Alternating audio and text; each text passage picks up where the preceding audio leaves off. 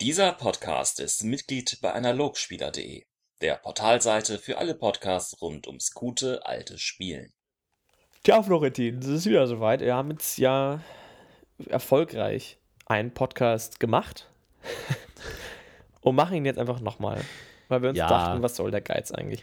Was soll eigentlich der Geiz? Der war nicht ideal. Es war, es war zu viel Inkompetenz, es war zu viel Halbwissen, es war zu viel drumherum geredet, zu viel schwammiges Gelaber. Wir dachten uns, nee, da müssen wir nochmal ran mit knallharten Fakten. Haben alle nochmal die gesamte Literatur nachgelesen und wollen jetzt nochmal alles anbringen und alles nochmal drüber reden. Es geht heute, wie euch der Titel dieses Podcasts vielleicht schon verraten hat, um Pereine. Yay! Woo! Endlich! Wir haben die Götter fast durch und als die vorletzten Gott noch. Äh, behandeln wir heute Pereine.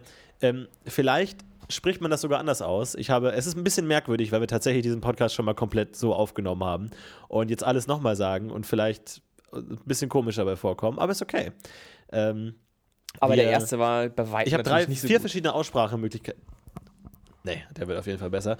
Ich habe äh, vier verschiedene Aussprachemöglichkeiten von diesem, äh, dieser Göttin gefunden. Ich weiß nicht, welchen ihr da draußen benutzt. Könnt ihr mal in die Kommentare schreiben. Und zwar habe ich gefunden, einmal, also wir sagen Pereine. Dann habe ich du meinst, man gefunden, kann in die Kommentare schreiben, wie man es ausspricht. Du hast das Konzept Sprache noch Richtig. nicht so ganz. Also, auf jeden Fall. okay. Ihr, ihr könnt auch äh, Sprachaufnahmen machen und äh, uns schicken und dann machen wir eine große User-Compilation, wie ihr alle diesen Namen aussprecht. Ich habe nämlich gefunden, Perän, dann P, Ah ja, genau, wie wir sagen, Pereine, dann Perein und Peraine. All diese Möglichkeiten gibt es. Falls ihr noch eine fünfte gefunden habt, dann schreibt ihr auch in die Kommentare und sagt uns, wie ihr es aussprecht.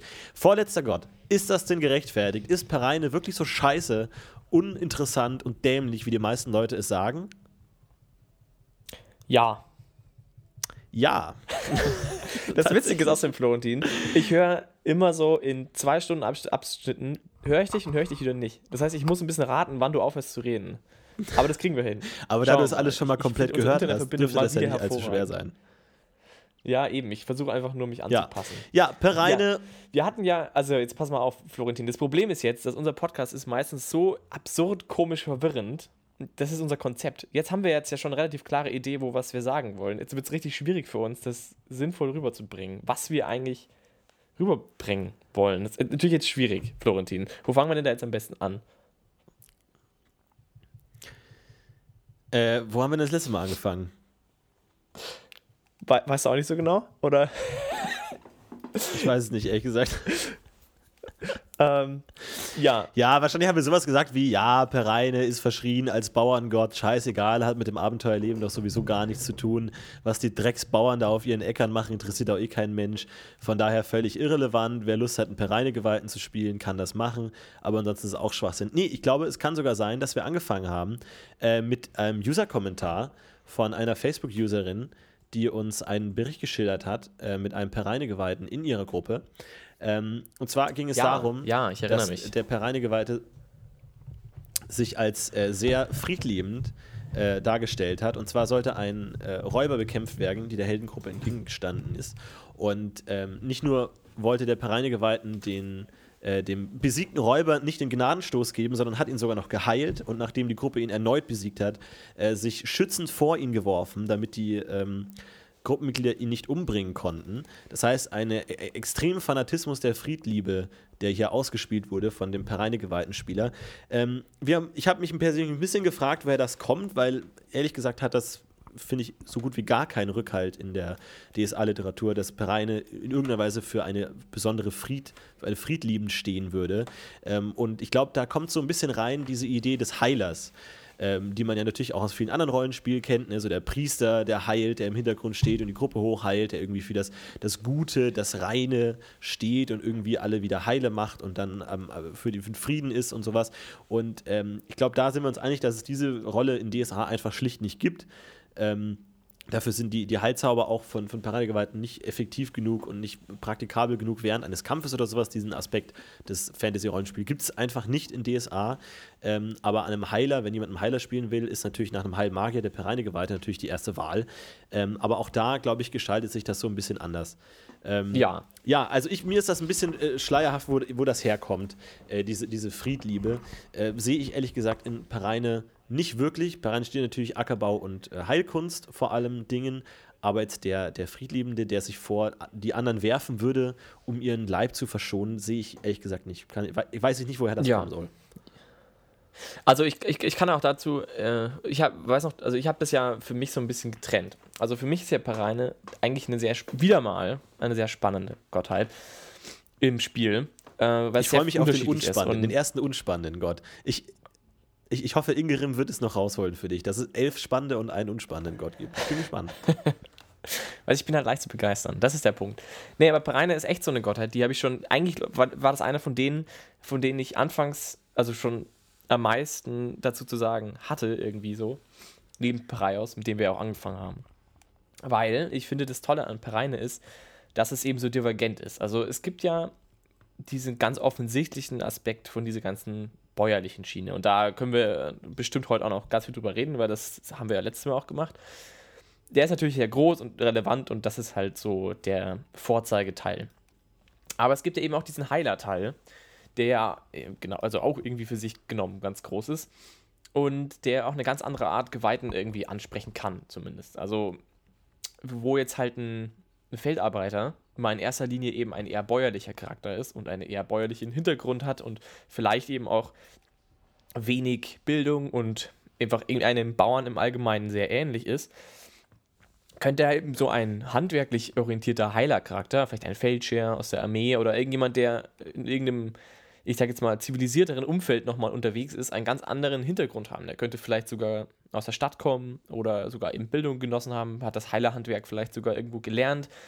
Das heißt, diese Charakterhintergründe von Geweihten können wirklich signifikant unterschiedlich sein und genauso können auch die Geweihten sehr unterschiedlich sein, weil die Aspekte von Pereine so schön breit sind. Also Pragmatismus und Verantwortung sind ja jetzt irgendwie Sachen, und Hilfsbereitschaft, genau, sind irgendwie Sachen, die jetzt nicht wahnsinnig spezifisch sind. Auch Arbeit oder die Geburt im Allgemeinen. Okay, die Geburt ist noch einigermaßen spezifisch, aber Arbeit, Hilfsbereitschaft, Pragmatis Pragmatismus und Verantwortung sind schon sehr breite Felder. Da kannst du eigentlich alles machen. Da kannst du jetzt eben heilen oder kannst eigentlich auch, wenn du willst, irgendwie, keine Ahnung, Handwerker sein. Das ist irgendwo auch okay, zu einem gewissen Grad.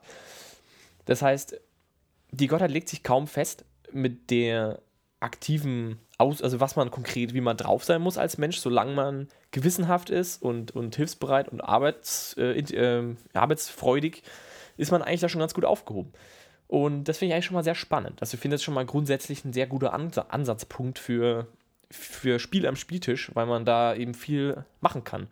Und deswegen habe ich äh, damals letztes Mal schon gesagt, ähm, ist es eben durchaus ganz, ganz äh, reizvoll, sich eben so die Facetten ein bisschen aus abzuklopfen, irgendwie so.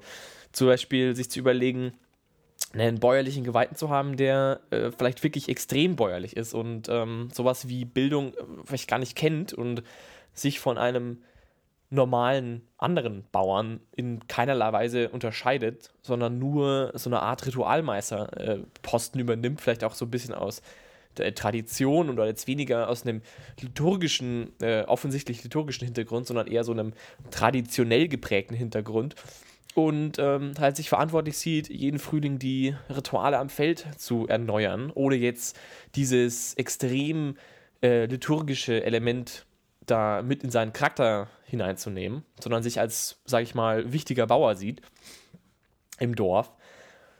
Und das finde ich, das, schon mal, das eine ist schon mal ziemlich cool. Auf der anderen Seite kannst du dann überlegen, ähm, dass du vielleicht eher so einen, äh, das hast du, glaube ich, gemeint, so einen botanisch orientierten äh, Geweihten hast, der vielleicht sogar so ein bisschen äh, ja, botanische Experimente macht, so Mendelmäßig irgendwie, der versucht, irgendwelche Sachen äh, zu optimieren oder sowas, der halt irgendwie eher so eine Forschungstätigkeit irgendwie inne hat oder eben andererseits einen äh, logistisch orientierten Militärberater oder sowas, der, der einfach ähm, sich darum kümmert, dass äh, Essen und, und, und Fleisch äh, ja, beim, bei großen Menschenmassen ankommt, also irgendwelchen Armeen oder sich um Dorffeste äh, kümmert, Stadt, Stadtorganisation macht. Also ich finde, das ist schon mal sehr cool bei Pereinen, dass du da echt eine sehr große Angriffsfläche hast für als, als Spieler, um da irgendwas zu machen draus.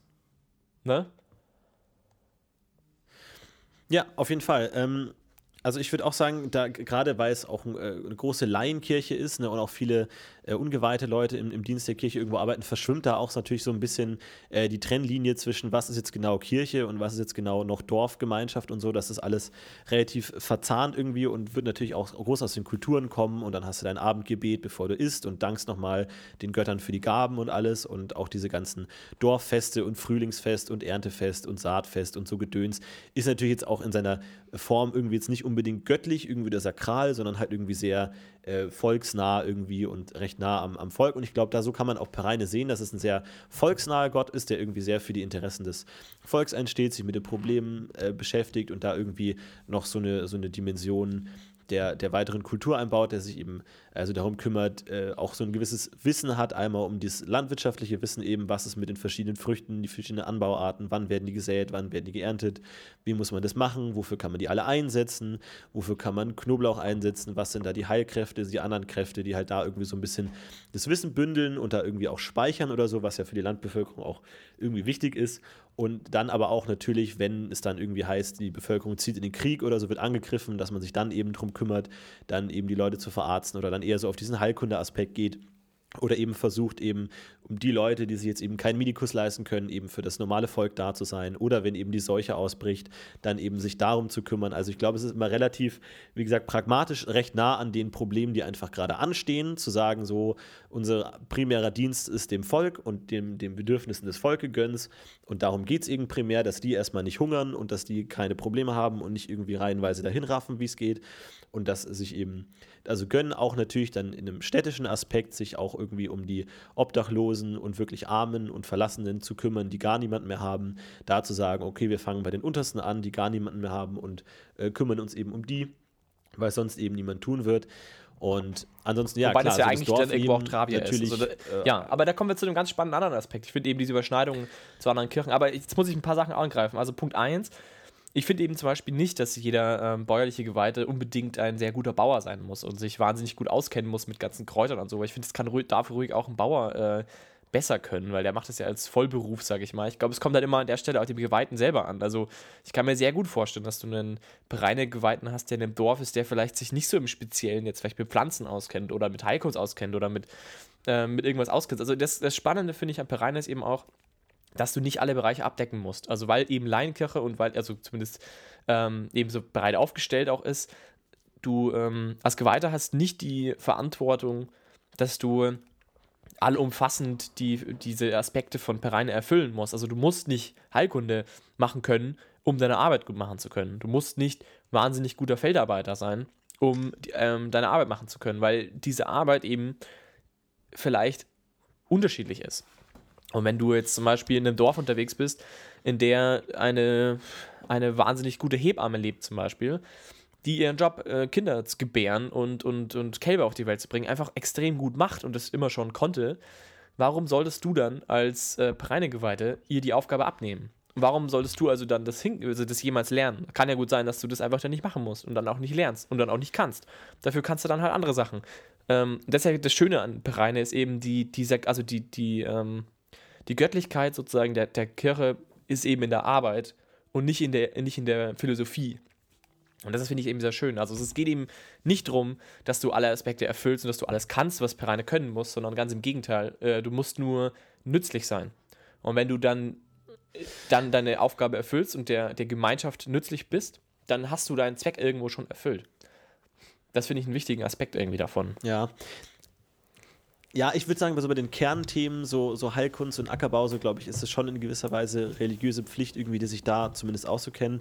Und ich meine, es kommt natürlich dann auch stark auf den äh, persönlichen äh, Geweihten an. Ich meine, es ist ja auch beschrieben, dass einige Geweihte eben auch von, von Dorf zu Dorf ziehen, um eben da ihr Wissen sozusagen weitergeben oder sich dazu darum zu kümmern, ob da alles in Ordnung ist. Und da, genau. glaube ich, gehen die schon davon aus, dass man einen gewissen Grundstock an Fähigkeiten braucht. Für größeren Dörfern oder so kann es auch sein, dass da einer schon seit Jahrzehnten da ist und traditionell und man da einfach einfach sagt, okay, nee, keine Ahnung, ein Hauptbauer kennt sich besser damit aus und der gibt vor, was, keine Ahnung, anzubauen ist oder was auch immer. Da kann ich mir schon, schon vorstellen, aber ansonsten ist es natürlich auch die göttliche Pflicht in gewisser Weise eines jeden Pereinegeweihten, diese Aspekte abzudecken und auch die Feldarbeit selbst mitzubetreiben und sich da eben zu informieren. Aber klar, dadurch, dass es halt in so ein Geflecht eines Dorfes irgendwo integriert ist, glaube ich, verschwimmt es da auch. Man würde dem Pereinegeweihten vielleicht auch nicht so von der Art direkt ansehen, dass er irgendwie Geweihter ist, weil er eben selber auch mitarbeitet und eben auch das mit anpacken und eben nicht reden, sondern machen eben auch Teil seiner, seiner göttlichen Aufgabe ist ähm, und da eben, glaube ich, recht nahtlos eingebettet ist.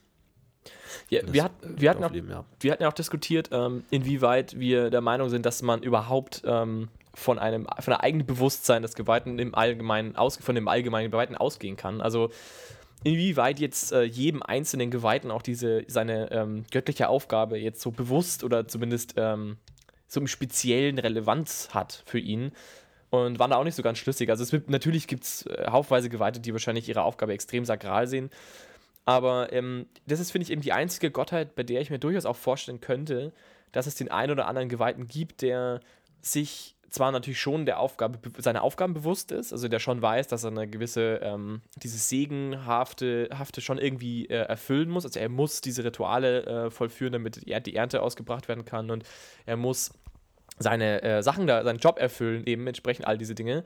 Aber ähm, der vielleicht gar nicht so im ganz Speziellen jetzt immer sich im Dienst seiner Göttin sieht, sondern vielleicht eher so im Dienst seines Dorfes an der Stelle. Also der das auch so verwebt und dann gar nicht so ähm, sich dieser, dieser, dieses schweren Ausdrucks des Geweihten ähm, vielleicht so im, im Kern bewusst ist, sondern der vielleicht in seiner Tradition verankert ähm, da seinen Job trotzdem äh, zu Genüge erfüllt und richtig macht. Also ich finde das auch äh, eine ganz spannende, spannende Idee, einfach, dass man da einen Geweihten hat, der vielleicht von sich gar nicht so sprechen würde, der vielleicht in einem, in einem geweihten Gremium sich gar nicht ähm, einreihen würde, der vielleicht bei den Einfachen bleiben würde, wenn es heißt, dass sich alle Geweihten in der Scheune zu treffen haben, der sich vielleicht gar nicht ähm, so sieht, wie, wie viele, viele andere Geweihten sich sehen.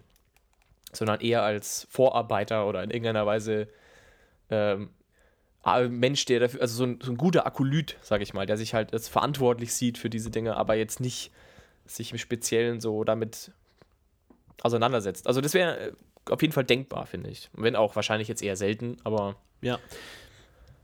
Ja, ich, ich glaube, wirklich rauskommen tut das dann eher so bei an besonderen Tagen, wenn dann irgendwie die, die Felder eingesegnet werden oder dann halt irgendwie gewisse Sakramente in der, im Dorf abgenommen werden müssen, wie Beerdigung oder Hochzeit oder Kindsegen oder was auch immer. Dann tritt das natürlich dann schon voraus. Da ist er dann eben der Go-To-Guy, der Dorfpfarrer, der eben diese ganzen zwölf göttlichen Dinge abzuleisten hat.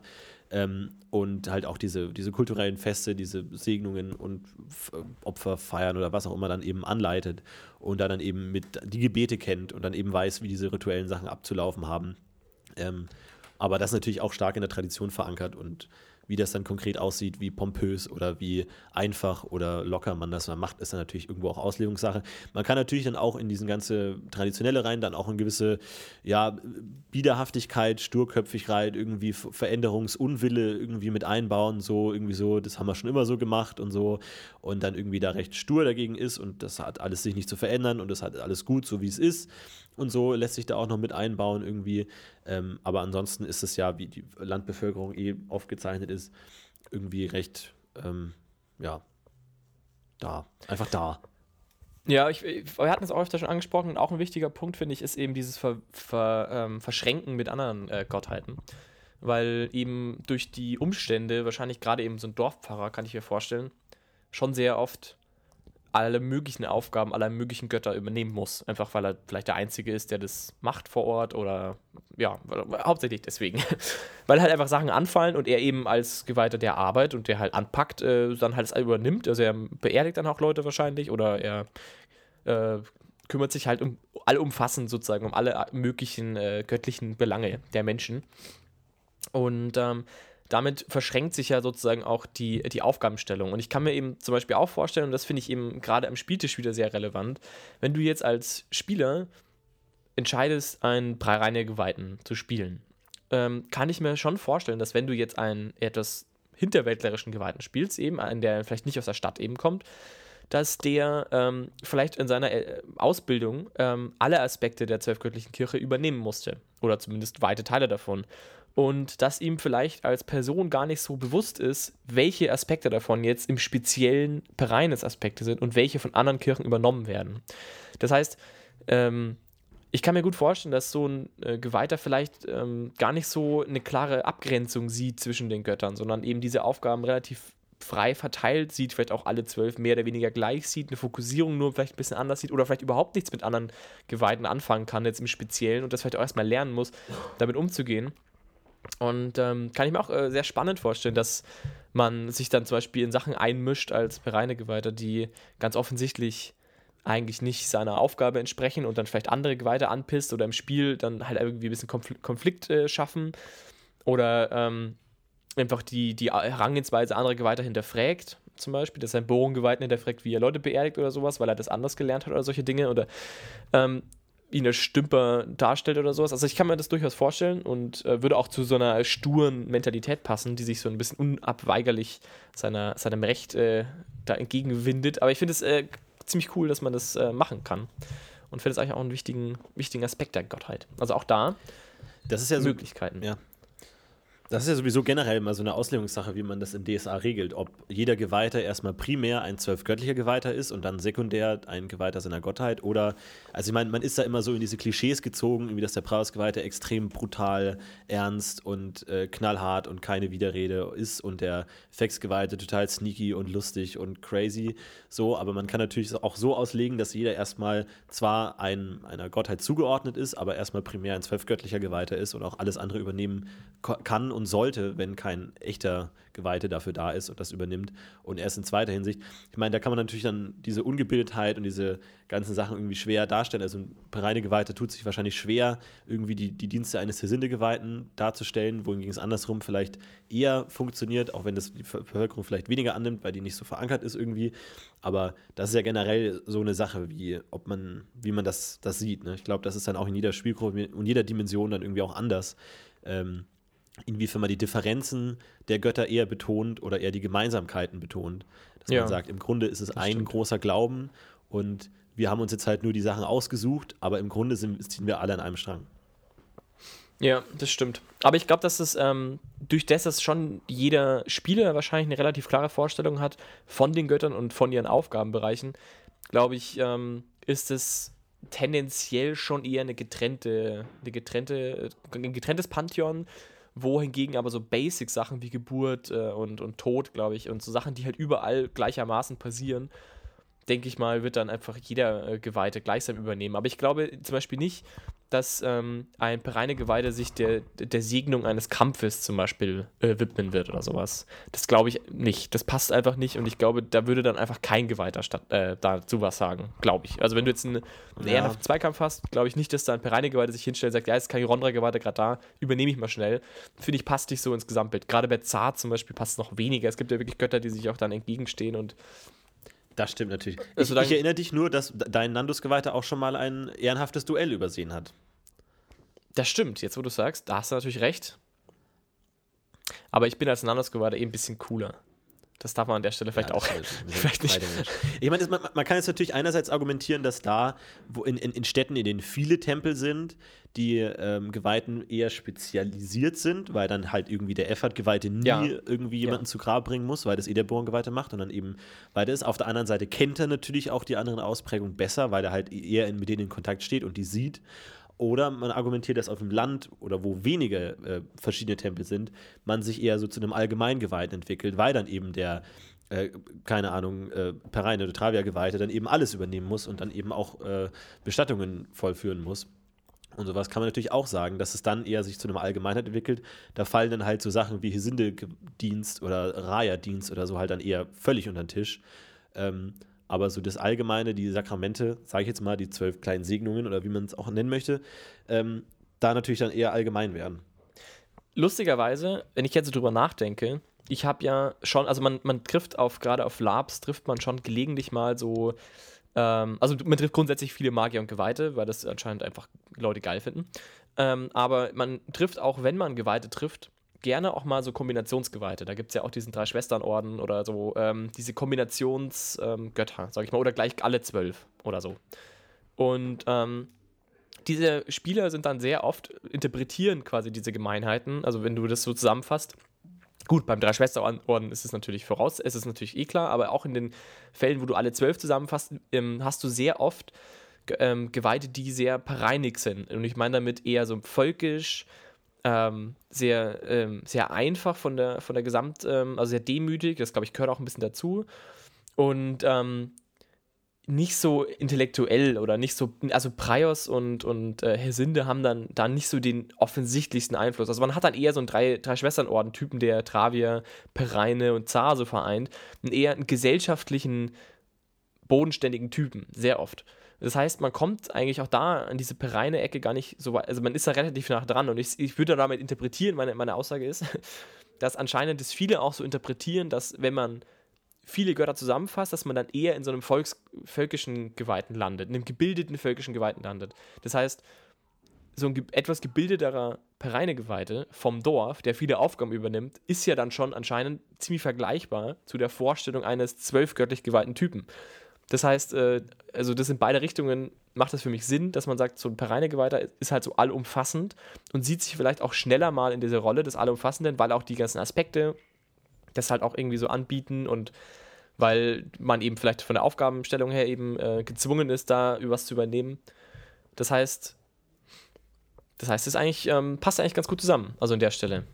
Könnte ich mir gut vorstellen, dass, dass du eher, dass eher quasi deine zweite Idee eher stimmt, dass man sagt, Leute auf dem Land sind eher gezwungen, ihre Aufgaben, äh, also alle Aufgaben zu übernehmen, sind demzufolge eher einheitlicher oder zumindest vager, was die eigene Aufgabe angeht, wohingegen Leute in der Stadt vielleicht eine ganz deutlichere Abgrenzung sehen zu, mit ihren eigenen Aufgaben ähm, in der Gesellschaft und ihren, ihren Verantwortungen, dass das vielleicht in der Stadt eher deutlicher ist.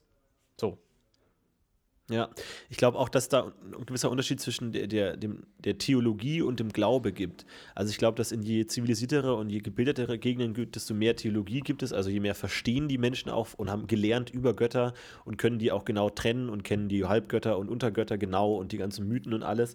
Wohingegen dann in einfachen Gegenden das auch, glaube ich, so vermischt. Also ich glaube da auch diese Trennung Travia, Pereine ist dann nicht so ganz klar und man wird dann eher in dem Abendgebet dann vielleicht entweder allen Göttern, den zwölf Göttern oder der Göttermutter danken oder so, ohne dass man jetzt immer ganz klar macht, okay, jetzt danken wir Travia und jetzt danken wir Pereine und jetzt vielleicht auch mal Zar, sondern man eher so einen allgemeinen äh, zwölf Götterglauben hat irgendwie, dann das ist alles so vermischt und man einfach die Göttlichkeit oder das Transzendente an sich erwähnt, ohne jetzt immer den theologischen Fachbegriff, wie die einzelnen Götter zu heißen haben, irgendwie ständig benutzt. Ich glaube, das verschwimmt eh so ein bisschen, so wie bei uns eben der Herrgott das allgemein macht.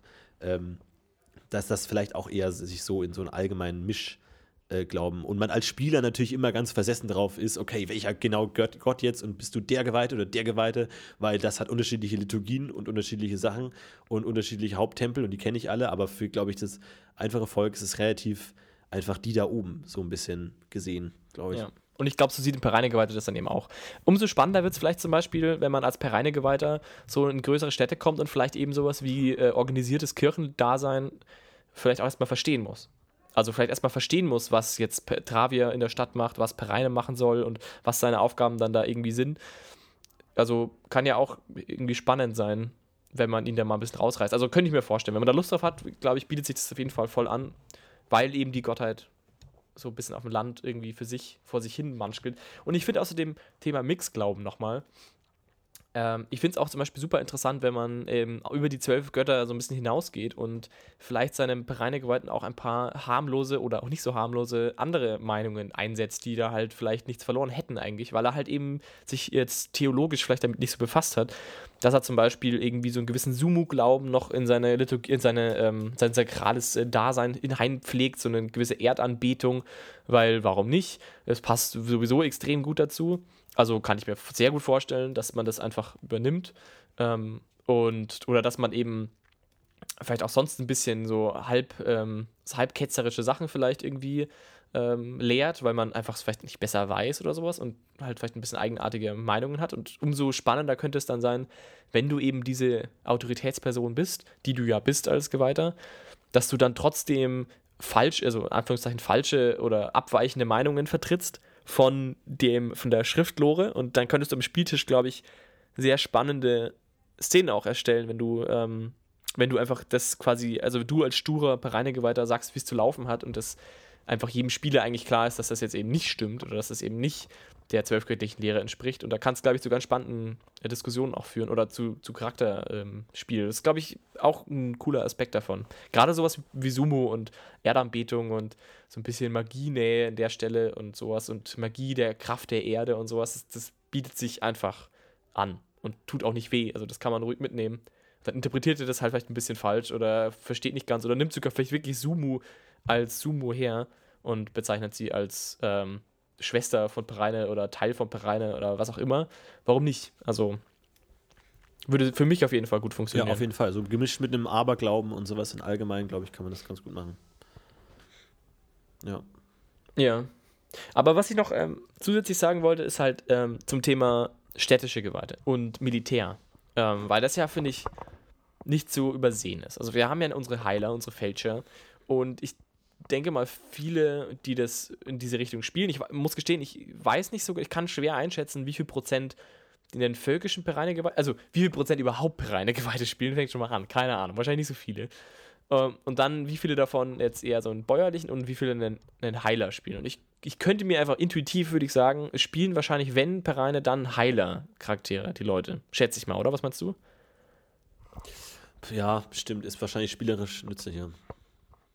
Genau, ist auch irgendwie im Spieltisch, glaube ich, hat das mehr Impact. Deswegen könnte ich mir das vorstellen. Ich weiß es nicht, ob es stimmt. Aber ich, ich will damit sagen, ich glaube, dass das, ähm, trotz dessen, dass das für die Kirche wahrscheinlich der eher kleinere Teil ist, schätze ich mal, ist natürlich der am, am Spieltisch wahrscheinlich vertretenere Teil. Und deswegen habe ich mir gedacht, also da muss man vielleicht auch noch irgendwie drüber nachdenken, wie das zu laufen, also laufen könnte. Also zum einen, diese Leute, die jetzt, äh, oder die klassischen Leute, die Fälscher sind, haben das wahrscheinlich irgendwo gelernt. Das da fängt schon mal an. Also, die heißt, die haben irgendeine Art Schule besucht. Wahrscheinlich. In irgendeiner Stadt, möglicherweise. Das heißt, es sind schon mal ganz andere Geweihte. Die haben mit Feldarbeit wahrscheinlich nur bedingt viel zu tun. Also, die könnten ja, ich könnte mir sogar einen Fälscher vorstellen, der Pereinegeweihter ist und der von Feldarbeit wirklich nur sehr rudimentär Ahnung hat, weil ihm vielleicht das für den konkreten Typen absolut keine Relevanz hatte. Könnte ich mir vorstellen. Ähm, da bist du dann schon nah an Ingerem dran, so mit Handwerk und so, aber das bei Heilung und so schon sehr anders. Also, das ist schon für dich okay. Also, das könnte ich mir vorstellen. Ähm, und also solche Leute sind ja dann schon mal anders drauf. Und die haben ja ein ganz anderes Skillset auch irgendwie. Und wenn die jetzt, die können ja nicht den ganzen Tag rumlaufen und, und Sachen verbinden, weil ich meine, du hast ja nicht immer Leute, die sich erschlagen. Das heißt, wenn die sagen wir mal, du hast einen Bereinigewalten im Militär, der da angestellt ist, mehr oder weniger, ich kann mir sehr gut vorstellen, dass du dann, weil eben Arbeit und Pragmatismus so, ein, so, so, eine, so eine Sache ist und Verantwortung, dass man sich vielleicht auch gut, also ich könnte mir gut vorstellen, dass so ein Geweihter sich vielleicht zum Beispiel um sowas wie logistische Sachen kümmern könnte der sich dann eben um, um, ja, um Logistik von, von, von Essen und Trinken und, und Nahrung und so ein Zeug kümmert, Waffen, Rüstungen, äh, Pflege, äh, Unterhaltung der Leute und dass sich eben eher so ein, so ein Versorgungsoffizier ähm, ist, könnte ich mir sehr gut vorstellen als Pereinigweite. Das ist einfach eine ehrliche Arbeit, die nützlich und hilft. Ja, ich bin mir dabei Mili ja. Kann ich mir vorstellen. Also würde für mich auf jeden Fall funktionieren oder das vielleicht auch ein bisschen mehr aus dem Militär rauszunehmen und zu sagen, er macht das vielleicht in einem ähnlichen ähnliches Arbeitsfeld, aber vielleicht in der, in der Stadt oder so, kümmert sich vielleicht um sowas wie Dorffeste oder sowas. Und solche, so ein organisatorisch, äh, organisatorisches ähm, Aufgabenfeld könnte ich mir per durchaus auch vorstellen. Ja, ich bin mir gar nicht so sicher, inwiefern man das so in einem militärischen Kontext ansiedeln kann. Weil man muss ja schon überlegen, was, was da gemeint ist mit dieser Heilkunde, also in, in, in Aspekt von Pereine. Ob da mit jetzt wirklich Wundenversorgung gemeint ist, was ja eigentlich kein großes Problem ist irgendwie in der Hinsicht. Ich glaube, das ist eher sowas wie, wie Krankheiten heilen und äh, äh, Seuchen heilen und sowas in der Ecke gemeint ist. Natürlich können die auch Wunden heilen, natürlich machen die das auch, aber ich glaube nicht, dass man zu einem Pereinegeweihten hingehen kann, wenn man sich irgendwie das Bein gebrochen hat und der dich versorgt oder so, wenn richtig. Ich es gibt ja in Städten auch einfach Medikusse und, und Leute, die damit ihr Geld verdienen und die es wahrscheinlich nicht so cool finden, wenn die Pereinekirche das umsonst macht oder sowas. Wenn du jetzt wirklich komplett verarmt bist und komplett kaputt, kannst du dich bestimmt an Pereinegeweihten wenden, der vielleicht, wenn er Zeit hat, sich da aus Gnade drum kümmert. Aber ansonsten glaube ich, auch gerade im Militär, glaube ich, hat da Pereine relativ wenig zu suchen. Die werden ihre, ihre Handwerker, ihre Fälscher, Leute haben, die da, wenn es überhaupt gebraucht ist, damit rumziehen. Ich glaube, wie gesagt, wenn dann wirklich ein richtiger Krieg ausbricht und die gesamte Bevölkerung involviert ist und irgendwie Bauernheere aufgestellt werden oder so, dass dann eher die Pereinekirche vielleicht da ihr Augenmerk drauf wirkt und sagt, okay, lass uns da mal bitte drauf aufpassen, dass Leute, die sich keinen Medic leisten können, dass die auch versorgt werden und nicht verbluten und dass es denen einigermaßen gut geht und man die vielleicht vernünftig versorgt, aber dann eher auch dieser Laienaspekt äh, in, ins Spiel kommt und man dann irgendwie mit den ganzen Leuten rumzieht und nicht der Geweihte selber durch ein Schlachtfeld rennt und da alle selber heilt, aber vielleicht das irgendwie dann anleitet oder organisiert oder auch eben Fachwissen zur Verfügung stellt und sowas. Ähm, aber ich glaube, in einem stehenden Heer, das irgendwie da rum, rumsitzt und irgendeinem Adligen unterstellt ist, ich glaube, da hat der Pereinegewalt an sich jetzt nicht so viel zu suchen. Was ja auch nicht das Umfeld ist irgendwie. Das sind eher Leute, die werden alle bezahlt, die sind unter Adligen gestellt. So, ich glaube, der hat der Pereinegewalt, sieht sich da eher dem, dem normalen äh, Bauernvolk zugewandt, das eben nicht die Möglichkeit hat, sich sowas zu kaufen, sondern vielleicht da äh, eher es für Gnade macht, die Leute, die es dann überhaupt sich nicht leisten können. Und von dem Heilaspekt glaube ich, also Wundenheilung ist ja an sich jetzt da braucht man ja keine göttliche Hilfe irgendwie in der mittelalterlichen Welt. So, das, das passt ja so. Das kannst du ja einigermaßen verbinden und dann musst du jetzt nicht ständig zum magischen Heiler rennen. Also wenn dann zum magischen, aber jetzt zu dem Liturgienheiler, glaube ich, muss er nicht ständig rennen, sondern da kommt dann vielleicht eher sowas wie diese Krankheitsheilung ins Spiel, dann eben auf solchen, wenn es ein großes Problem ist. Oder wenn irgendwas Dämonisches im Spiel ist oder so, kannst du da hinlaufen. Und ansonsten vielleicht eher wirklich so Kräuterkunde, Wissen oder sowas in der Ecke. Aber inwiefern der wirklich da am Fließband seine Kammerpunkte äh, für, für Wundheilung rausballert, glaube ich eher weniger. Ähm, ich glaube, das bezieht sich dann vielleicht auf das, was die Magier nicht gut bieten können, wie Krankheitsheilung oder sowas. Da also, kann man vielleicht dann irgendwie sich drauf fokussieren oder das irgendwie ausbauen. Also ich, ich stimme dir auf jeden Fall zu. Also Krankheitsheilung ist bestimmt im Fokus. Ähm, das auf jeden Fall. Aber ich glaube trotzdem, dass so ein Wundheilungsaspekt, wie du sagst, auf jeden Fall schon auch Relevanz hat. Und ich glaube eben im Allgemeinen, dass, also ich finde die Vorstellung ganz schön, dass du eben nicht wirklich Leute selber verbindest, ähm, weil du eben, weil es Leute gibt, die das beruflich machen und besser machen und dass du eher nur in einem, sag ich mal, in einer humanitären Notsituation wie in einem echten Krieg da vielleicht dann äh, einschreiten würdest. Dass du grundsätzlich dich eher um Notsituationen kümmerst, als um das alltägliche Anfallen von solchen Dingen. Das ist, glaube ich, eine ganz spannende äh, Idee eigentlich, ja. dass man sagt, man kümmert sich jetzt nicht unbedingt um die alltäglichen Probleme, sondern eher um Notsituationen im Allgemeinen, ob es jetzt ein Krieg ist oder eine Krankheit, eine Epidemie oder irgendeine andere äh, Problematik, die einen ganzen Menschen, eine ganze größere Gruppe Menschen im Allgemeinen betrifft. Stimme ich dir zu?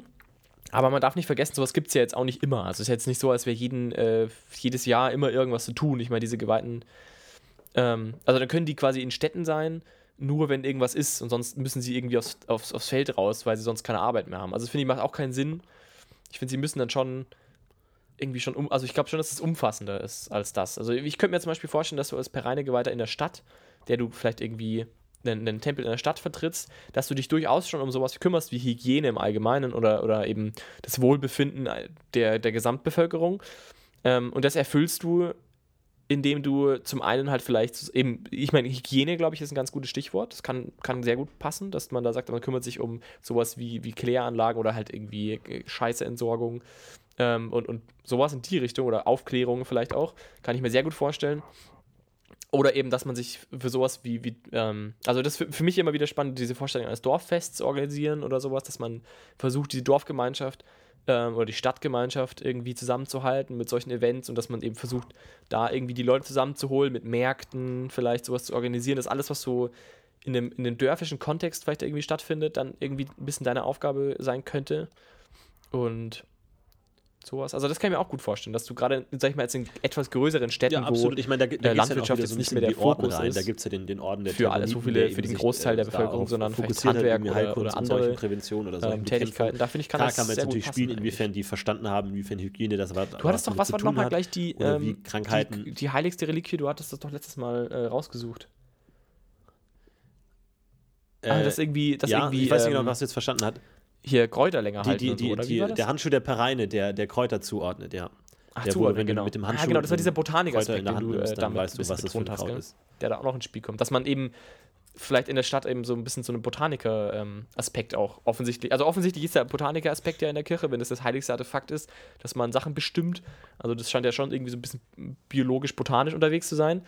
Andererseits ähm, sowas wie genetische Modifikation ist jetzt ja nicht unbedingt, was in DSA so gut reinpasst. Und Züchtung und sowas ist natürlich nur zum gewissen Grad äh, als natürlich anzusehen, würde ich jetzt mal sagen. Und wenn man da jetzt aktiv äh, ja, biologische ist Experimente ähm, durchführt, ähm, wird es dann mit diesem Gottglauben-Ding wahrscheinlich schwierig. Dass man dann sagt, okay, es gibt Götter, aber wir finden ja. ihre Tiere scheiße. Das ist schwierig. Ich meine, es ist ja auch interessant, ich meine, da geht es ja auch dann, wenn es nochmal um diese Seuchen und äh, Wundheilung geht, da, auch, äh, da gibt es ja auch Orden dafür, also ein Orden der Terboniten, der sich da irgendwie drum kümmert, Seuchenbekämpfung, Prävention. Man kann da jetzt natürlich auch überlegen, inwiefern Seuchen und sowas in der Art ähm, wirklich weltlich ähm, mit Hygiene und sowas bedingt sind oder ob man da jetzt wirklich reingeht und da ins Dämonische reingeht, zu sagen, Seuchen sind nicht wie bei uns irgendwie weltlich bedingt und Ratten und Hygiene und Brunnen, whatever, sondern irgendwie tatsächlich dämonisch motiviert oder auch in, in immer jedes Mal? Gibt es da sowas wie Bazillen und Bakterien in DSA oder ist das wirklich alles Ausformung von dämonischem äh, Kram? Äh, oder gibt es dann Trennungen, gibt es natürliche Krankheiten, natürliche Seuchen und dämonische Seuchen?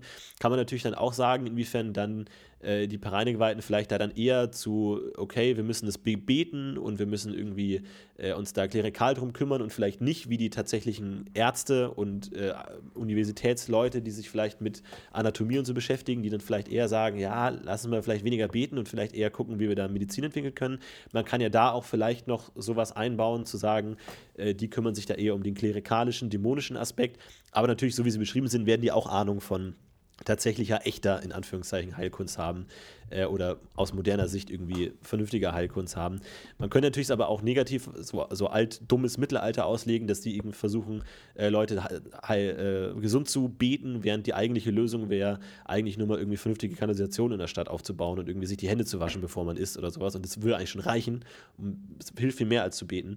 Ähm, kann man natürlich auch äh, auslegen, wie man das dann tatsächlich äh, auslegen möchte, wie man das dann gestalten möchte. Also ich muss sagen, ich finde das Konzept eines Wegbetens passt irgendwie nicht zu einem Pereine-Gott, der so arbeits- und pragmatisch orientiert ist. Also für mich macht das keinen Sinn. Ich, ich sehe da schon eher den Hygieniker, Hygieniker, den klassischen Hygieniker, den ja jeder kennt. Klar. Äh, sehe ich da eher, ehrlich gesagt. Also ich, ich finde, es macht keinen mhm. Sinn zu sagen, der kniet sich jetzt hin und betet, weil das passt einfach nicht zu dieser Philosophie des, des, des Pragmatischen. Das stimmt schon. Man, man, muss halt dann ein bisschen, auf, also ob man da überhaupt einen Unterschied äh, bestimmen möchte. Aber es gibt ja immer von jeder äh, klerikalen Form auch noch eine weltliche Form. Also es gibt ja klar die, die Heilkunst Priester, die Pereinegeweihten, dann gibt es aber auch noch die Akademie und die, die Magier, die sich mit Heilkunst beschäftigen, die dann vielleicht eher wissenschaftlich herangehen. Da kann sich die Frage stellen, gibt es eine unterschiedliche Herangehensweise? Sind die einen jetzt rationaler, wissenschaftlicher als die anderen und die äh, Priester verlassen sich dann eher auf irgendwie ihren heiligen Knoblauch und ihr heiligen Apfel und wo dann Aberglaube oder teilweise klerikale Göttlichkeit mit drin ist? Oder gehen die ähnlich rational dran und sagen, nee, lass uns da mal wirklich drum kümmern? Oder machen die dann eher uh, beten die dann, was ja in, in spielerisch auch tatsächlich einen Effekt hat, wenn Pereinige weiter für dich betet und Kammerpunkte ausgibt, hilft das ja wirklich. Ähm, kann man da natürlich auch, auch sagen. Wie gesagt, inwiefern man da Differenzen spannend findet und sagt, man macht weil das ein Abenteuer, wo, keine Ahnung, die, die neuen äh, wissenschaftlichen Erkenntnisse der Winsalter Akademie sorgen, okay, man müssen unser gesamtes Hygienekonzept umschmeißen und die Pereinekirche ist da vielleicht dagegen, weil die das irgendwie aus irgendeinem Grund äh, alteingesessen, bieder, bäuerlich sehen oder so, oder ob man sagt, die ziehen alle gemeinsam an einem Strang und es gibt die magischen, die klerikalen und die weltlichen Heiler, die aber eigentlich alle das Gleiche wollen, in die gleiche Richtung ziehen. Ich glaube, man kann das dann auch da so, so auslegen, wie man es möchte. Oder gibt es dann nochmal einen Unterschied zwischen dem Terbonitenorden und der eigentlichen Pereine Kirche? Ja, hörst du mich nicht mehr? Entschuldigung, ich habe gerade ganz lange nichts von dir gehört. Red einfach weiter. Okay, nee, ich meinte einfach nur, inwiefern ist, äh, ähm, ich meine, all diese Diskussionen unterliegen ja dem, worauf hat man Bock und was möchte man, in welcher Welt möchte man spielen. Und man kann da entweder sagen, dass die Pereinige Kirche und alle anderen ähm, Mediziner sozusagen in einem Strang ziehen oder gibt's, es gibt Unterschiede, wie die sich irgendwie auslegen, kann man ja machen. Oder dass man eben sagt, keine Ahnung, es gibt eine Krankheit, Husten, ruft lieber den Mediziner oder es gibt eine Seuchen, äh, dämonische Seuchenepidemie und die Strafe der Dämonen, was auch immer, holt dann lieber den Pereinegeweihten. Kann man ja dann auch überlegen, wie der Patient selber das Problem einschätzt. Oder ja. Aber finde ich. Wie gesagt, ich glaube, ja. es, es, lässt sich ja dem, dem, spielerischen Sinn da unterordnen, wie man das angehen möchte und welche Welt man zeichnen möchte. Und ob man jetzt vielleicht eher so eine düstere, ähm, mittelalterliche Welt zeichnen würde, wo dann man irgendwie auf, auf gut Glück versucht, irgendwelche medizinischen äh, Dinge zu probieren und Aderlässe und beten. Oder ob man jetzt sagt, okay, nein, gerade die sind hardcore wissenschaftlich und rational angelegt und äh, erforschen das alles und lächeln belächeln die Dorfbevölkerung, die das irgendwie dumm macht. Wie gesagt, wenn, je nachdem, wie es der Narrative oder dem erzählerischen Setting dient, glaube ich, kann man sich da auch austoben. Wären wir wieder bei dem breit aufgestellten Gott. Aber ich finde äh, zum Beispiel an der Stelle, ähm, finde ich es auch wieder einen ganz spannenden Punkt eigentlich, dass man das so auseinandergehen kann. Also, dass wirklich das völlig in Ordnung ist, dass du das auseinandergehen äh, kannst. Und ich, also ich würde jetzt zum Beispiel, also jetzt meiner Wahrnehmung würde ich es wahrscheinlich so machen, dass ich eben durchaus schon städtische Geweihte habe, die sich sehr wissenschaftlich vielleicht mit sowas wie Hygiene und, und Gesundheit im Allgemeinen auseinandersetzen und dem menschlichen Körper. Ähm, aber ähm, die ganzen Gewalten auf dem Land wieder zum Beispiel dem sogar sehr entgegengesetzt stehen. Also wenn man zum Beispiel sagt, ja, ich, wir wollen jetzt, dass ihr euch außerdem jeden zweiten Tag duscht oder wascht, duschen ist schwierig, waschen, ähm, kann ich mir gut vorstellen, dass ein Pereinegeweihter auf dem Land das vielleicht sogar super kacke findet und sagt, da werdet ihr doch alle krank. Und die in der Stadt würden sagen, nee, nee, nee, das ist äh, schon gut so, Hygiene und alles gut. Also ich kann mir durchaus vorstellen, dass da auch innerhalb der Kirche vielleicht auch ähm, keine klare Linie zu verfolgen ist und dass es jetzt eben nicht so ist, dass wenn der, der oberste Supergeweihte sagt, nee, nee, wir, wir waschen uns jetzt alle zwei Tage, dass dann jeder damit völlig zufrieden ist, weil eben diese sakrale Struktur dieser Kirche so vage ist und dass eben und diese also Starrköpfigkeit und diese Tradition so verankert ist in jeder einzelnen Interpretation dieser Gottheit, dass es eben keinen klaren, deutlichen, einheitlichen äh, Strang gibt, an den die ganze Kirche zieht. Trotzdem würde ich aber auf jeden Fall sagen, dass es einen sehr weltlichen Aspekt gibt, eben auch gerade in der, in der Heilkunst und in den Städten eben, glaube ich schon, dass die Geweihtenschaft da irgendwie jetzt weniger mit Beten die Zeit verbringt, weil ich das einfach, wie gesagt, nicht, nicht passend finde. Ich könnte mir schon vorstellen, mhm. dass man, ähm, also, ja, ja, ja. Also, was wollte ich jetzt? Ich, ich meine, hab, also, ja. da, da, du bei ja, also da du bei DSA ja so wahnsinnig viele Parteien hast und so viele und die, die Kirche nicht ganz so klar ist, muss man sich ja immer schauen, welche Rollen sollen die überhaupt spielen. Also wenn dir zum Beispiel, du möchtest so eine Geschichte erzählen wie in der Medikus, wo jetzt irgendwie ein, ein junger, aufstrebender äh, Arzt entdeckt, dass man irgendwie ähm, das, das Beten und alles gar nicht so wichtig ist, sondern man eher wirklich da rational rangehen kann und wirklich auch Leichenfüllerei betreiben will und sagt, schneiden wir doch auf und schauen die mal an, aber da ist die Kirche dagegen, weil Leichen darf man nicht fleddern und äh, Mensch, göttliches Wesen darf man nicht kaputt machen, was auch immer. Ähm, kann man da natürlich gucken, wie möchte man diese Parteien Wissenschaft versus Kirche wie es jetzt in der Geschichte klar dargestellt ist, diese beiden Fronten, wie möchte man das jetzt in DSA übersetzen? Kann man da sagen, ja. die Kirche ist dann eher nur die Boron-Kirche, die sagt, Leichenfleckerei ist böse, wohingegen die Pereini-Kirche vielleicht sogar auf der, nee, lass uns mal irgendwie so einen Körper aufschneiden, vielleicht lernen wir, was davon steht. Oder ist die Pereini-Kirche auch auf der Seite der Kirche, die sagt, nein, wir machen das nicht äh, Beten ist wichtiger und wo ist dann die, die magische Heilung und wo ist dann die, die Akademie und wo ist dann die, die, der Adel und so. Man kann das ja eigentlich immer relativ bauen. Ich glaube, man kann es nicht immer so, oder gibt es auch innerhalb der Pereinikirche, gibt es eine Kirchenspaltung, die eine sagt, nee, komm, lass uns Leichen flattern, die anderen sagen, lass uns nicht. Es ist ja immer nicht so ganz hundertprozentig klar, weil man eben in unserer tatsächlichen Geschichte irgendwie immer die, die Fronten irgendwie klarer sind. Und gerade wenn man eine Kirche ja. in zwölf Aspekte aufteilt und denen auch noch relativ wissenschaftliche Aspekte gibt, wie der Hesindi-Kirche oder der Heilkunstkirche oder der, was auch immer, Pferdezuchtkirche oder sowas, die dann sehr weltliche Aspekte plötzlich haben, ist dann nicht immer ganz klar, wo man diese Trennlinie zieht. Aber wie gesagt, ich glaube, da ist es am ratsamsten, wenn man einfach den größten narrativen Impact sucht und sagt einfach, wie ist es am interessantesten, wie kann man gute Kräfte verteilen oder möchte man eine Geschichte innerhalb der Kirche erzählen, dann kann man sagen, die Pereine Kirche spaltet sich oder Pereine versus Boronkirche, hat man Lust an so einem gelehrten äh, klerikalen Konflikt oder möchte man eben den Konflikt Wissenschaft versus Kirche spielen, wo dann eher alle auf einer Seite sind und die anderen auf der anderen. Ich glaube, man kann das gar nicht so klar setzen, sondern muss immer überlegen, wie möchte man die Parteien in dem Abenteuer oder in dem Setting, das man spielen möchte, am ehesten haben. Absolut. Aber nochmal, um darauf zurückzukommen, ähm, der Unterschied zwischen dem Pereinegeweihten und dem profanen Heiler. Und ich wollte noch sagen, ich glaube, ich würde das so interpretieren, dass ein ein, ein, ein sakraler Heiler, also ein, ein Pereine-Geweihter, die ähm, seine Verantwortung darin sieht, Leute zu heilen, wohingegen ein, ähm, ein profaner Heiler jetzt vielleicht, gut, kann das natürlich auch seine Meinung sein, aber das im, im Durchschnitt eher eine finanzielle Existenz dahinter steht. Das wollte ich außerdem noch, aber das hast du vorhin äh, noch angesprochen, das habe ich gerade vergessen zu sagen. Das wollte ich noch anbringen. Also da würde ich jetzt einen Unterschied ansetzen, dass der Bereiniger das einfach aus einer eigenen Verantwortung rausmacht und aus einem, aus einem Sakra also aus einem göttlichen Gefühl heraus sozusagen, also im Sinne von, dass er seine wirklich seine Aufgabe als Mensch darin sieht, das zu, voranzubringen. Und äh, um auf das Letzte, was du gesagt hast, zurückzukommen, ja, ich finde auch, dass man das auf jeden Fall mischen kann und das kann man ja eh immer. Aber wie gesagt, ich finde also da, diese äh, Aufteilung der, der zwischen Wissenschaft und, ähm, und äh, alle möglichen Dinge, Kirche und was auch immer.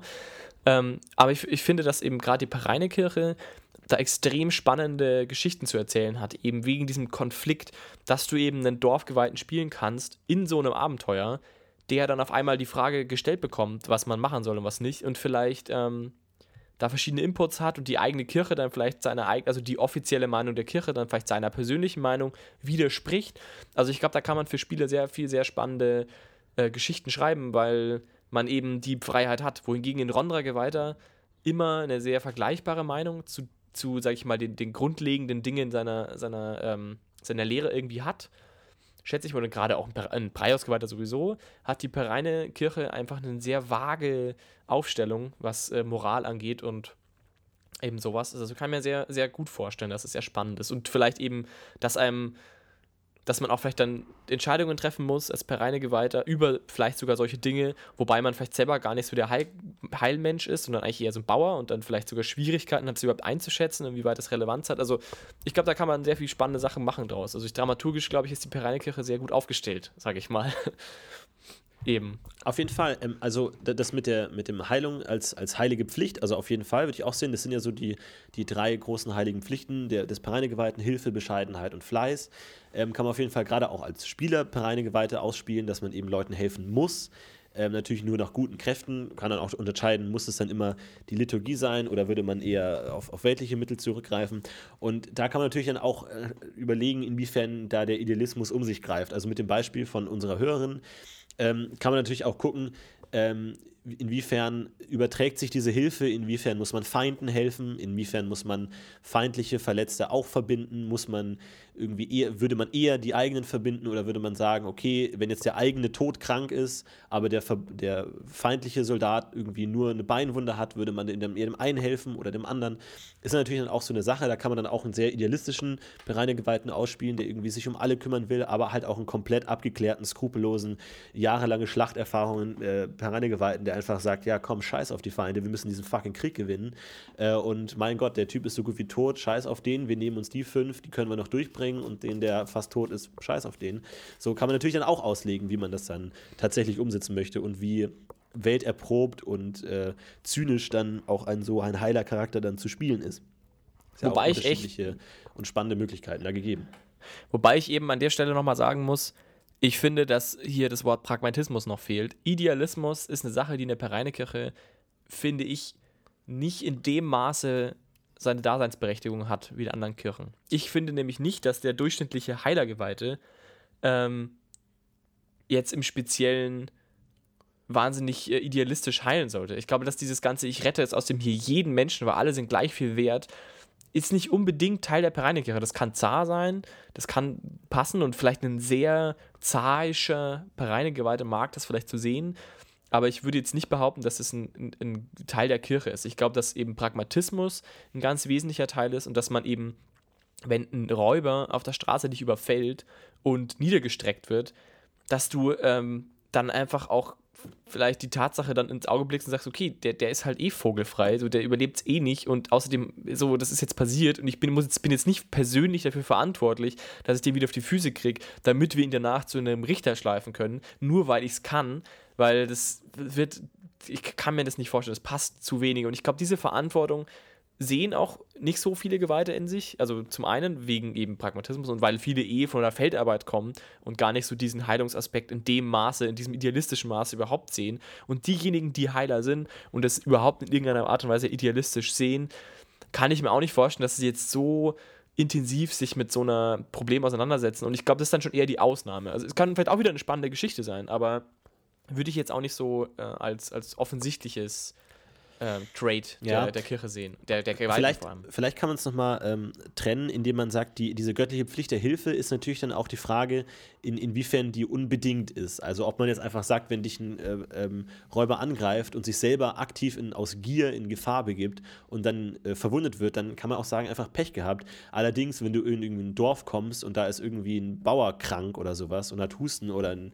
Kind ist halb tot oder sowas, dann natürlich dann, glaube ich, greift es eher zu sagen, man hat da eher seinen heiligen Auftrag und darf dann nicht einfach weiterziehen und sagen, pff, scheiß drauf, wir müssen woanders hin, sondern da er vielleicht eher seine göttliche Pflicht sieht, dann irgendwie dieses, äh, diesen Bauern, diesen unschuldigen Bauern äh, gesund zu pflegen, anstatt den, der irgendwie sowieso gegen das äh, Recht des Landes verstoßen hat und vogelfrei ist und auch, sag ich mal, moralisch einfach auf der falschen Seite steht, dann da einfach sagt, ja gut, pff, warum soll ich dem helfen? So, was soll das? So, der ist, der hat sich sowieso schon von der göttlichen Familie getrennt, Scheiß auf den.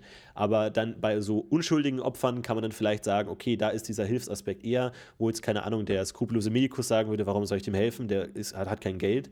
Würde der Pereinegeweihte eher sagen, nee, komm, der muss schon auch durchgebracht werden, weil das ist meine heilige Pflicht einfach. Und an der Stelle muss ich wieder sagen, ich finde, ja, aber, ja, aber, Idealismus sollte meiner Ansicht nach in der Pereinekirche eben nicht so ein vorherrschendes Ding sein. Und auch ein Heiler, der Menschen he helfen als äh, Ideal sieht, sehe ich jetzt nicht als jemand, der je, jedes Individuum als solches als heilige Aufgabe sieht, äh, zu heilen.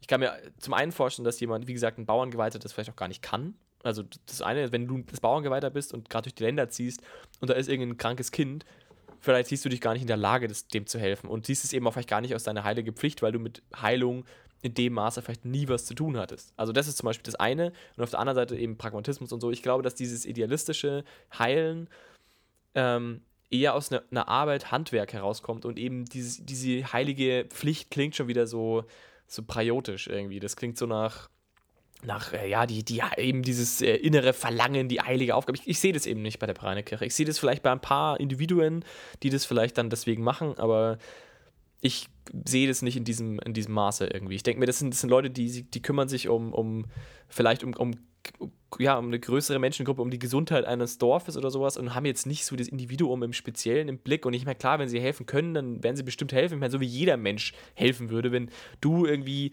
jetzt dich auskennst mit, mit Wunden verbinden und du kommst äh, zufälligerweise mit deinem Auto an einer Raststätte vorbei und da hat ein Kind sich einen Fuß aufgerissen und du kannst es jetzt schnell verbinden und kennst dich da aus. Klar, dann würdest du es machen, weil warum nicht? So, das ist einfach ein nettes menschliches Verhalten und ich denke mal, das gilt natürlich dann auch für Pereinegeweihten. Wenn er helfen kann, wird er jetzt wahrscheinlich auch helfen, weil das ist einfach normal. Aber ich glaube jetzt nicht unbedingt, dass der äh, sich dann gleich irgendwie danach aufgeilt und äh, schön einen auf äh, heilige Aufgabe masturbiert danach, weil er das so gut findet. Sondern ich glaube eher, dass es in so eine Art, ja mein Gott, der ist halt verletzt, der ist krank, den helfe ich jetzt. Und wenn es ein Räuber ist, so, dann ist mir das halt egal. Das ist halt dann einfach ein Vogelfreier und den werde ich jetzt nicht irgendwie seine drei äh, offenen Körperstellen zerflicken, äh, nur damit er danach irgendwie wieder einigermaßen stehen kann.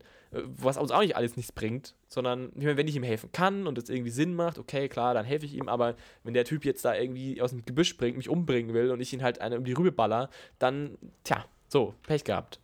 Glaube ich. So würde ich es eher sehen. Ja. Kann man natürlich da auch die unterschiedlichen ähm, äh, Euphorie gerade ansehen. Und natürlich, nur um es erwähnt zu haben, ich glaube dann spätestens bei, bei dämonischen Einflüssen, da hört es dann auf, glaube ich, da, da ist ja. er dann ja. schon, schon ja. radikal. Ähm, und das ist aus dem ganz spannenden. Ich kenne mich ehrlich gesagt gar nicht so aus mit dämonischen das ist, Krankheiten ich, und solchen. Ja, so, das ist, ja. Entschuldige. Äh, ich, ich glaube, dass. Ähm, es, es gibt es auf jeden Fall, es gibt ja diesen solchen Dämon, also äh, quasi solchen Dämon, also den Gegendämon zu Pereine, wo ich den Namen jetzt natürlich gerade nicht weiß, weil ich bescheuert bin, Bell irgendwas. Ähm, der hat schon so solchen Dämonen auch und so. Und das gibt es ja auch und das kommt auch immer wieder mal vor in der Geschichte von DSA und so. Aber ich, ich das ist schon eher die Ausnahme äh, der ganzen Sache. Das heißt, es ist schon eher was Spezielles. Und ich glaube sowieso, was Dämonologie angeht, ist die Pereinekirche auch wieder so eine Kirche, die extrem weit davon weg ist. Also mit diesem ganzen Idealistischen hat sie einfach wenig zu tun. Also wenn du jetzt irgendwie von einem äh, dämonischen Befall der Umgebung bla bla bla dann äh, ist der normale, einfache Pereiengeweihte schon fast ein bisschen überfordert, habe ich immer das Gefühl. So was, der, der hat da überhaupt nichts damit zu tun, so dieses äh, mit dem Zeug. Deswegen würde ich sagen, das ist dann schon fast wieder so eine, eine Nische in der Kirche, dass es da eben Leute gibt, die sich vielleicht mit sowas im Speziellen ähm, beschäftigen. Und dann habe ich auch viele in Tobrien eben unterwegs sind, wie der Drei-Schwestern-Orden. Oder ähm, viele jemanden an Orten unterwegs sind, wo sowas dann vielleicht im Speziellen relevant wird. Aber dass du der einfache Pereinegeweihte damit jetzt nur so bedingt überhaupt in Kontakt steht, glaube ich. Das ist dann schon wieder so ein Spezialwissen, vielleicht, das auch gar nicht so jeder Geweihter hat, was er machen muss, wenn jetzt da irgendwie ein Dämon aus dem Busch springt. Wenn du weißt, was ich meine. Oder Heilige ja, ja. oder irgendwelche ja. Ist ja dann so. auch vielleicht so ein. Komm. So, so ein Projektdenken halt, ne? Also wenn das gerade irgendwie ein weltpolitisches Thema ist, dass überall Dämonen genau, auftauchen ja. und dämonische Seuche um sich schlägt, dann beschäftigt man sich damit, aber wenn jetzt gerade Krieg herrscht, dann eben nicht oder ansonsten kümmert man sich halt um die Armen und Schwachen oder so. Also zu tun gibt es immer was, aber man muss halt gucken, wo ist gerade die meiste Kraft gefragt und das machen wir dann. Ja, ja, ja. So würde ich das auch ungefähr sehen. Und wie gesagt, Pragmatismus. Naja, ich denke mal, aber wie gesagt, es gibt echt äh, viele, viele Sachen. Also kann man ja echt, kann man sich äh, echt tot äh, arbeiten an der Pereineke. Terrain. Pereinitani. Da geht was, Kids. Da geht was. Florian. Ja, haut mal was raus. Ja. Ja, Ja. Äh, wir haben, glaube ich, alles angesprochen, was wir letztes Mal äh, besprochen haben, plus noch ein paar andere Sachen. Ähm, wenn ihr natürlich uns auf weitere Inkompetenzen, Halbwissen oder weitere Vorschläge hinweisen möchtet, dann äh, tut das in den Kommentaren. Wie spielt ihr euren Perangene Geweihten? Wie sprecht ihr Perangene. Perangene aus? Und äh, was habt ihr sonst noch mal damit zu tun? Und wie gesagt, es gibt nur noch mehr einen einzigen Gott, den wir besprechen in unserer Götterei. Wir haben es fast geschafft. Es gibt nur noch Ingerim. Das heißt, falls ihr jetzt noch irgendeine drängende Meinung zu diesem Gott oder zu unserer Götterei im Allgemeinen oder der Art, wie wir mit Göttern umgehen oder was auch immer habt, dann könnt ihr das jetzt nochmal posten unter unserer Website dsa-intime.de unter kommende Folgen Ingerim könnt ihr euren Kommentar abgeben und dann können Oder wir dann noch ein letztes Mal in der Götterreihe auf euch eingehen oder auf Facebook natürlich, ähm, weil dann werden wir nie wieder über Götter sprechen. Das ist dann ein für alle Mal vorbei.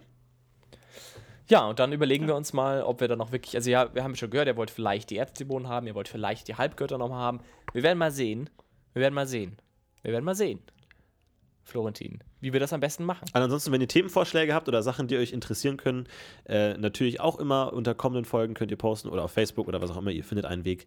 Ähm, freut, uns, freut uns immer euer Input. Wir haben sogar eine E-Mail-Adresse, Kinder. Das habe ich ganz vergessen. Aber die Äh, das benutzen, stimmt. es gibt immer wieder fleißige Hörer, die das finden und uns schreiben. Also auch das geht. Das gibt es auf der Homepage, DSA Intime at Google Mail. DSA-intime.de. Ja, okay. Ja, hast du die DSA-intime? DSA, ich kann nee, ein, eins zusammengeschrieben. schon. DSA-Intime at googlemail.com. Gibt's auch.